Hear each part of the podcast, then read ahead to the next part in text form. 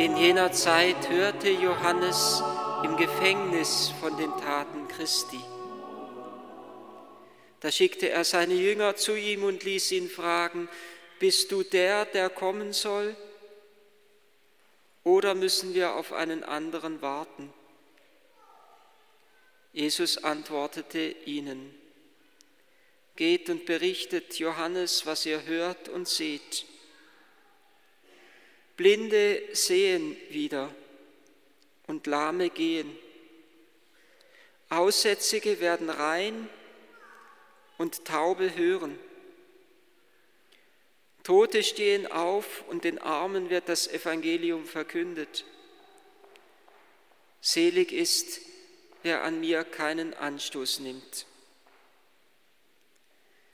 Als sie gegangen waren, begann Jesus zu der Menge über Johannes zu reden und sagte, was habt ihr denn sehen wollen, als ihr in die Wüste hinausgegangen seid? Ein Schilfrohr, das im Wind schwankt? Oder was habt ihr sehen wollen, als ihr hinausgegangen seid? Ein Mann in feiner Kleidung? Leute, die fein gekleidet sind, findet man in den Palästen des Königs. Oder wozu seid ihr hinausgegangen? Um einen Propheten zu sehen?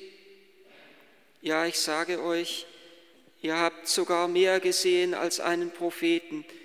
Er ist der, von dem es in der Schrift heißt, ich sende meinen Boten vor dir her. Er soll den Weg für dich bahnen. Amen, ich sage euch, unter allen Menschen hat es keinen größeren gegeben als Johannes den Täufer. Doch der Kleinste im Himmelreich ist größer als er. Nicht nur Johannes der Täufer gibt Zeugnis für Jesus, auch Jesus gibt Zeugnis, ein ganz gewaltiges und starkes, auch Jesus gibt Zeugnis für Johannes den Täufer. Und das in einem Moment, in dem Johannes der Täufer am tiefsten und schwersten erschüttert ist. Er ist im Gefängnis. Er muss mit allem rechnen. Er wird ja dann auch enthauptet. Er ist im Angesicht des Todes.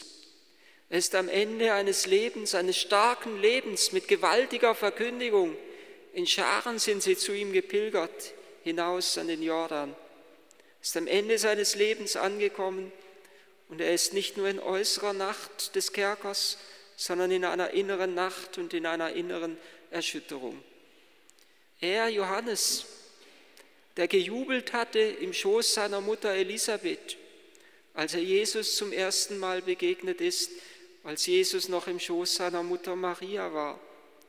Er, der im Schoß als Kind eine so tiefe Erkenntnis hatte, dass er jubeln konnte, obwohl auch Christus nur in Anführungszeichen im Schoß seiner Mutter Maria ganz verborgen war.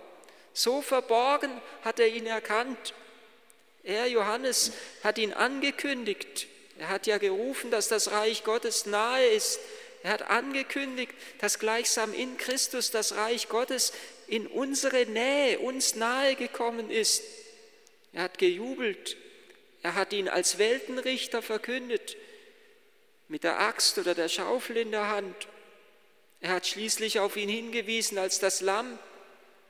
Und jetzt im Kerker beginnt er zu fragen, bist du es?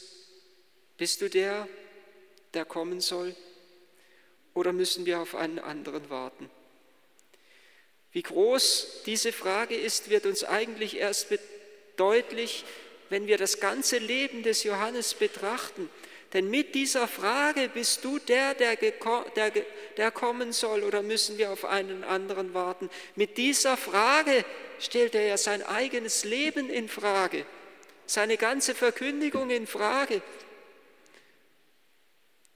Damit sagt er gleichsam, ist er der Weltenrichter, ist er das Lamm, ist er der Messias? Es ist so, als würde Johannes nichts mehr hören und nichts mehr spüren. Aber gerade diese Frage offenbart etwas von der inneren Größe des Johannes.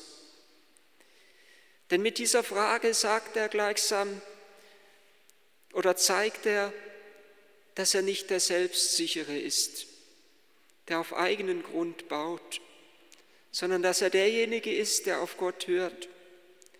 Mit dieser Frage zeigt er, dass er nicht derjenige ist, der ein fertiges Gottesbild hat, sondern der sein Gottesbild immer wieder in Frage stellen lässt.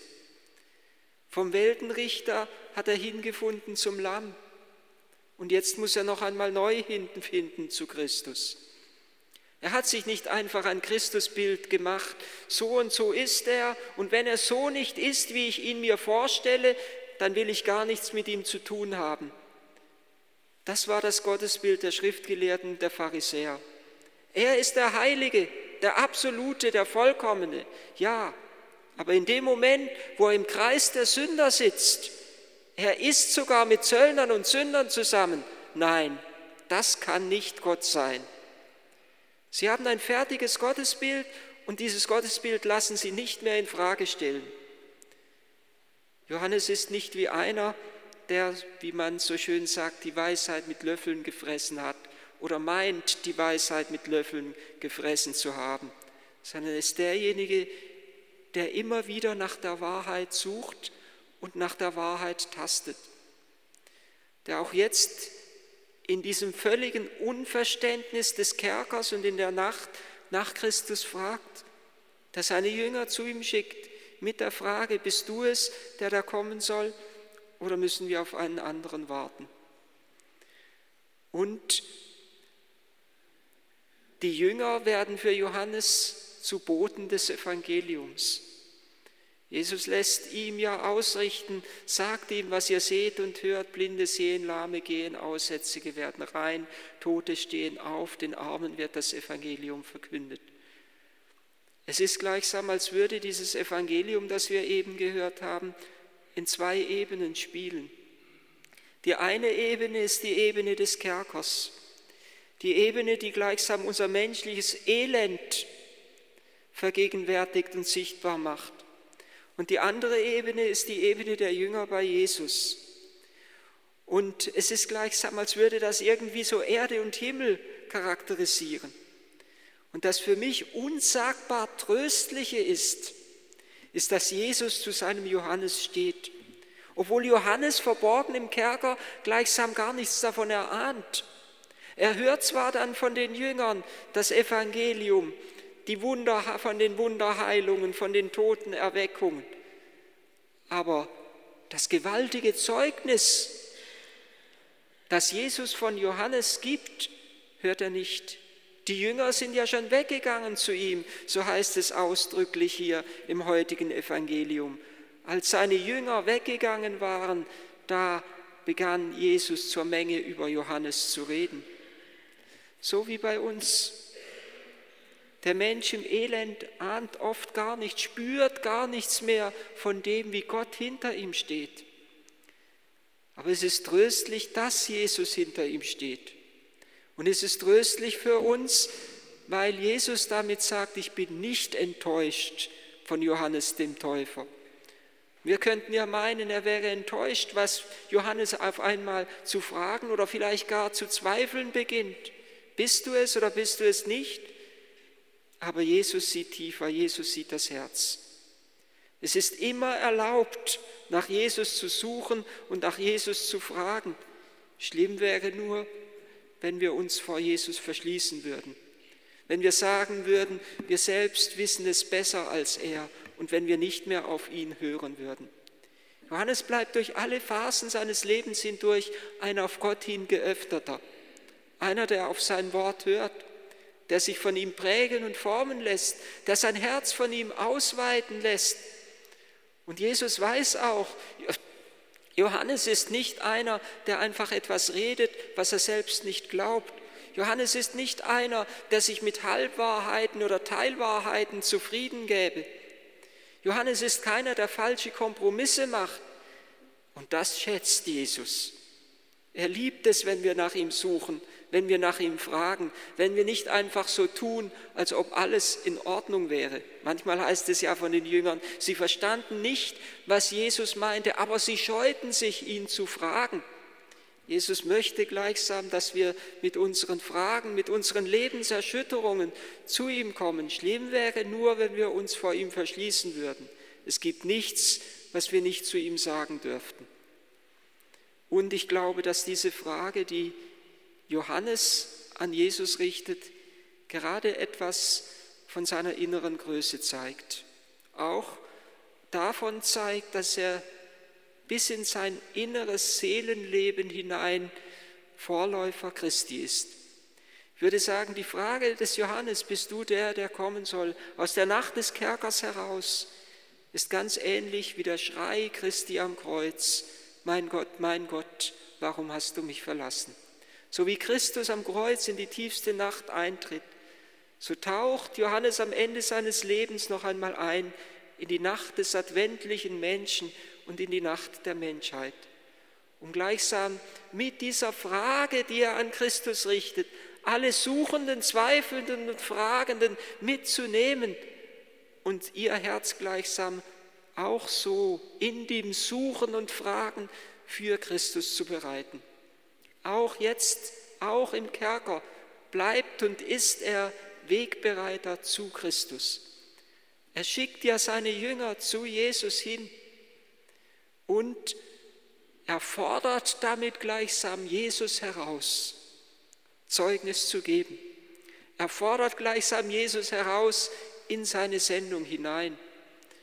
Er ist derjenige, der zurücktritt, der gleichsam dann ja auch wenig darauf enthauptet wird und der dann schließlich Christus das Feld überlässt. Er muss wachsen, ich aber abnehmen, hatte er gesagt. Die Größe des Menschen kommt nicht in seinem äußeren Erfolg zum Ausdruck. Jesus sagt dieses gewaltige Zeugnis, dass unter allen Menschen hat es keinen größeren gegeben als Johannes den Täufer. Menschliche Größe zeigt sich nicht in Macht und irdischem Erfolg. Menschliche Größe zeigt sich vielmehr darin, ob ein Mensch sich ganz und gar für Christus öffnet, sich enteignet an ihn und ihm ähnlich wird, bis in die letzte Dimension hinein der Hingabe.